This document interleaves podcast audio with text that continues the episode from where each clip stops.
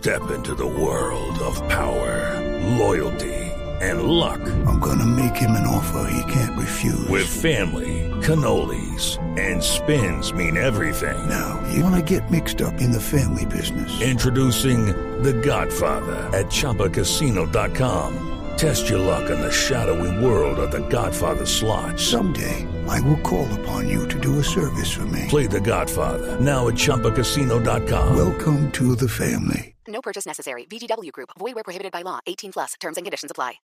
Doctor Miguel Ceballos, comisionado de paz, buenos días. Ricardo, muy buenos días para usted, para el padre Linero, para Andrés, para Héctor, para Felipe y todos los compañeros eh, con los cuales trabajamos eh, tan bueno, tanto tiempo. Se le extraña todavía, doctor Ceballos. Muchas gracias, doctor. Se le extraña. Doctor Ceballos, feliz año para usted y para toda la gente que trabaja en su oficina. ¿Qué información tienen ustedes hablando de esta nota que acabamos de leer aquí en Mañanas Blue sobre la presencia de esos tres hombres, de Antonio García, de alias Pablito y de alias Ramiro Vargas en Venezuela? Bueno, Ricardo, ya hace varios meses eh, la Interpol había hecho pública en su página web eh, oficial eh, tres circulares rojas contra estas tres personas que usted menciona, que pues para explicarle a los oyentes son tres miembros del Comando Central del ELN, es decir, son eh, tres de los cinco eh, principales eh, comandantes de, de esa guerrilla. Eh, frente a esas circulares rojas que había publicado Interpol, y ahí hay que explicar que las circulares rojas se publican por solicitud de los jueces de la República, es decir, que contra esas tres personas ya hay condenas y los jueces de la República piden a las autoridades internacionales que los capture. Eh, repetidas veces hemos venido insistiendo en la necesidad de que no solo Venezuela, sino cualquier otro país que conozca sobre el paradero de estas tres personas eh, las entregue a Interpol. Eh, sin embargo, eh, por las informaciones que se han hecho públicas en Venezuela, especialmente por uno de los diputados de ese país que se llama Américo de Gracia, él es miembro del Congreso, él ha denunciado la presencia del ELN en Venezuela. Y también usted recordará al exgobernador de Arauca, cuyo hijo había sido secuestrado por el ELN, el señor Ataya, eh, en una entrevista que al periódico El Tiempo mencionó que él mismo había tenido que ir al territorio venezolano a negociar eh, la liberación de su hijo y que había estado en contacto con eh, hombres de alias Pablito. Eh, todas esas informaciones son públicas, pero obviamente el gobierno colombiano a través de la Cancillería lo que necesita saber es, si oficialmente el gobierno de Venezuela nos puede decir si están o no esas personas en su territorio. Si están, tiene que entregarlas al Interpol eh, inmediatamente. Y si no están, pues confirmaría eh, oficialmente que no lo están. Pero por las informaciones que uno puede ver en la prensa venezolana y en las ONGs y eh, todas las eh, informaciones, digamos, eh, no oficiales del gobierno venezolano, eh, esas personas podrían estar en ese territorio. Sí. Mm, doctor Ceballos, el eh, canciller Arreaza, con quien hablamos hace dos días, enfáticamente cuando le hicimos esta pregunta dijo, no tenemos gente del ELN aquí en territorio venezolano. Entonces, ¿qué hacer si lo están negando? Sí, Fel- sí Felipe, precisamente eh, una declaración eh, que da un miembro del gobierno de Venezuela en medios de comunicación eh, no eh, satisface al gobierno colombiano, por eso esta nota eh, oficial debe ser respondida también de manera oficial. Y es muy importante que el, el gobierno de Venezuela sea muy claro y muy preciso en esa respuesta, porque eh, de presencia de estos tres líderes u otros miembros del ELN en el territorio venezolano, pues las Naciones Unidas podría intervenir. Hay una resolución del año 2001 en la cual se prohíbe que, cual, que país alguno en el mundo cobije eh, grupos eh, que están violando eh, los tratados internacionales de derechos humanos y grupos eh, alzados en armas. En este caso, para la Oficina del Alto Comisionado para la Paz es muy importante saber si estas personas están allá o no, porque ellas no están cobijadas por una suspensión a sus órdenes de captura y tampoco hacen parte del grupo negociador del ELN, es decir, de estar en Venezuela estarían de manera ilegal. Por eso yo creo que hay que aprovechar este momento en que el canciller Arreaza ha dicho que los canales de diálogo deben estar abiertos para que precisamente a través de esos canales de diálogo con Venezuela ese país deje de una vez por todas claro si están presentes o no miembros del ELN en su territorio. Doctor Ceballos, en ese escenario en el que se confirmara eventualmente que estos tres integrantes del Comando Central de la cúpula del ELN están en Venezuela, todo el mundo sabe que es así. Inteligencia puede confirmar que ellos están allá. Pablito está al otro lado del río Arauca, como lo dijo el señor Ataya en Blue Radio luego de su liberación, y muchas otras evidencias demuestran esto. Cuando usted dice que podría haber una intervención de Naciones Unidas, ¿a qué se refiere? Eh, Ricardo, ese es un tema muy importante. Resulta que la eh, resolución 1173 del año 2001, la cual ha sido citada insistentemente por el presidente Duque, en esa resolución eh, los países miembros de la ONU eh, se ponen de acuerdo en que ninguno de esos países dé cobijo a la presencia de grupos que cometen actos de terrorismo y actos que violan eh, los estatutos internacionales, especialmente el Estatuto de Roma. Resulta, Ricardo, que el artículo séptimo del Estatuto de Roma, que fue el que creó la Corte Penal Internacional, habla del delito de desaparición forzada y ese delito de desaparición forzada incluye como una de sus manifestaciones el secuestro. Entonces, eh, de estar presentes estas personas en territorio venezolano y de no ser entregadas a las autoridades, Venezuela entraría en una circunstancia muy complicada porque podría el Consejo de Seguridad de Naciones Unidas aplicar esa resolución y empezar a investigar a Venezuela como país que cobija eh, grupos guerrilleros y líderes de esos grupos guerrilleros. Por eso es tan importante que en este momento Venezuela responda oficialmente a la solicitud que ha hecho el, el canciller Holmes Trujillo. Sí, pero en un eventual escenario ante el Consejo de Seguridad, ¿el poder de veto de Rusia no haría inocua cualquier tipo de decisión eh, frente a Venezuela? Lo que pasa es que no se trataría de una decisión, sino del inicio de una averiguación sobre la presencia de grupos eh, irregulares en su territorio, lo cual generaría, por supuesto, eh, un problema muy grande para Venezuela porque ahí no hay un tema de veto, ahí hay un tema de aplicación de una resolución que ya fue aprobada por el Consejo de Seguridad. Doctor Ceballos, el ELN hace parte de la lista de movimientos considerados como terroristas por el gobierno de los Estados Unidos y justamente por solicitud del senador Marco Rubio, en este momento el Departamento de Estado hace la evaluación de si incluye o no a Venezuela en esa lista de países en los que estarían, en los que está también, por ejemplo, Irán y Corea del Norte. ¿Ha sido el gobierno de Colombia consultado justamente sobre la información que tienen por parte del gobierno de los Estados Unidos antes de tomar esta decisión? Pues ese es un, ese es un tema muy importante. Eh, como usted lo dice, eh, el ELN aún sigue siendo parte de la lista de los grupos eh, considerados como terroristas por Estados Unidos.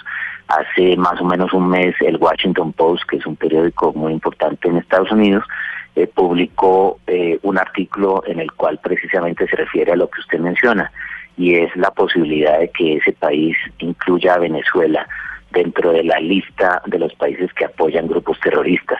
Esa sería otra arista muy importante y agradezco esa pregunta que usted me hace porque aclara mucho las cosas y es que si Venezuela eh, no responde de manera clara si hay o no presencia del ELN en su territorio, pues daría un argumento más a los Estados Unidos para incluir a Venezuela en el país, eh, en la lista de países que supuestamente apoyan grupos terroristas. Pero no solamente terroristas, digamos, en el caso del ELN colombiano, sino yihadistas tal vez eh, y terroristas de otros lados. Sí, Paula, en el caso colombiano, pues eh, nosotros hemos preguntado ya oficialmente sobre el tema del ELN. Eh, hay informaciones abiertas en prensa mundial que hablan de presencia de otros grupos terroristas en Venezuela. El interés de Colombia, ya lo ha hecho formalmente, es saber si están o no miembros del ELN en ese país. 8 o 12 minutos. Comisionado Ceballos, quiero preguntarle a propósito del ELN sobre lo que está pasando con ese grupo. Terminó la tregua unilateral que ellos anunciaron y están eh, emitiendo un comunicado donde dicen que se cumplió plenamente, que no hubo ningún acto violento y lo dicen como una gran cosa. El gobierno luego de esto, ¿cómo va a afrontar lo que venga a futuro? ¿Podría abrirse un espacio para la negociación? Pues Ricardo, eh, muy tristemente yo tengo que recordarle a los colombianos que la semana pasada fue asesinado un soldado en el Catatumbo. El general Moreno, quien es el comandante de la segunda división, hizo público eh, ese asesinato a quien el, el cual se le atribuye al ELN. Pero yo quiero aprovechar su pregunta para, para contarle algo que nos tiene muy preocupados.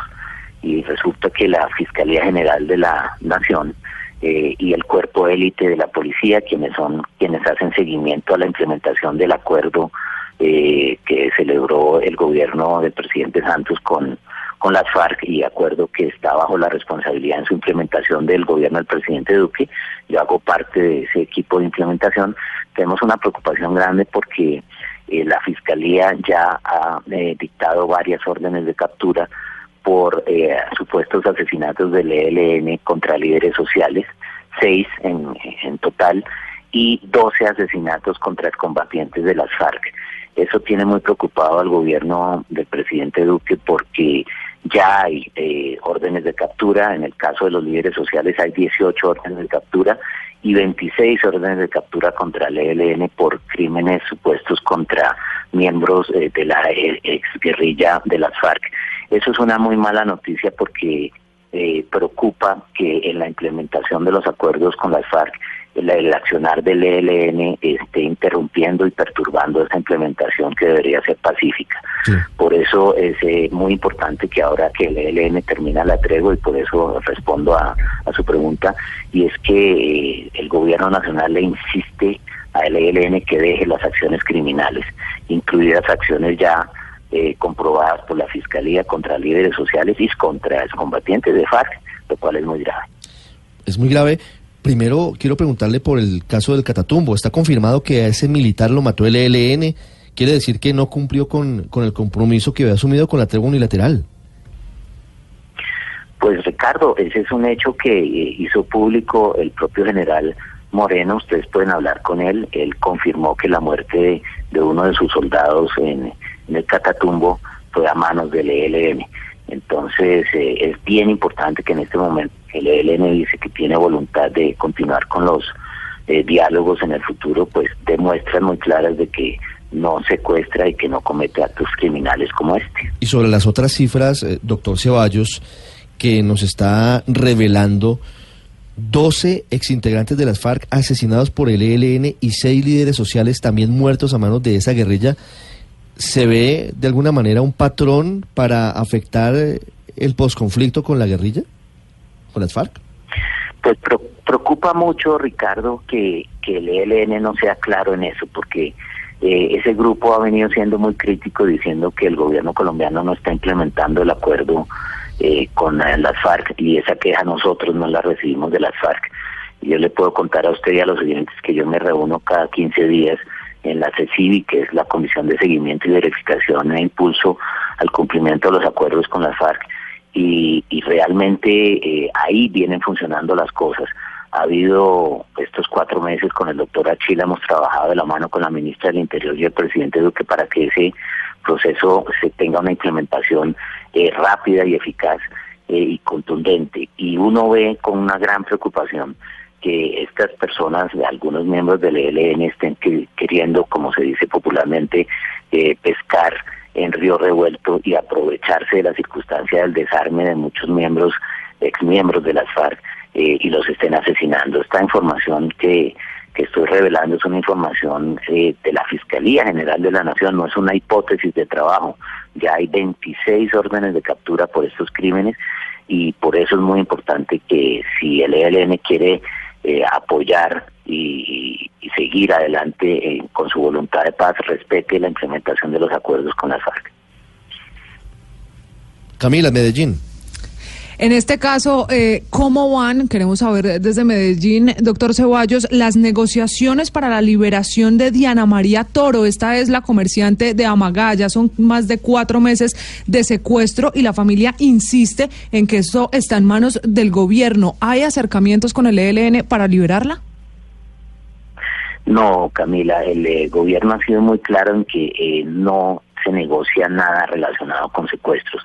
La única actitud eh, clara y, y, contundente que debe dar el, ELN frente a su voluntad de paz es entregar a todos los secuestrados. En el caso de la señora Diana María Toro, eh, de ninguna manera el ELN tiene justificación alguna para ese secuestro, eh, como ninguna justificación para ningún otro secuestro. Por eso el gobierno insiste en que no puede haber ningún nombramiento de voceros para la una actual mesa de negociación hasta cuando el ELN entregue los secuestrados y tome una decisión ética de fondo, una decisión ética y política de fondo y es que no puede seguir secuestrando porque este país ya pasó esa página. Fíjese usted que eh, las negociaciones con FARC fueron posibles sin que hubiese puesto por parte de esa guerrilla y hoy partido político. Sí. Doctor Ceballos, ¿hay algún intento de la Iglesia por acercar al gobierno con el ELN para que haya la posibilidad de reanudar diálogos? Eh, Ricardo, la, la Iglesia Católica siempre ha estado en la más amplia disposición de buscar la paz y la reconciliación entre los colombianos. Oficialmente que conozca el gobierno nacional eh, una aproximación, no, no tenemos conocimiento. 819, doctor Ceballos, muchas gracias. Muchas gracias, Ricardo. Muy buen día y feliz año Un para feliz todos. año para usted.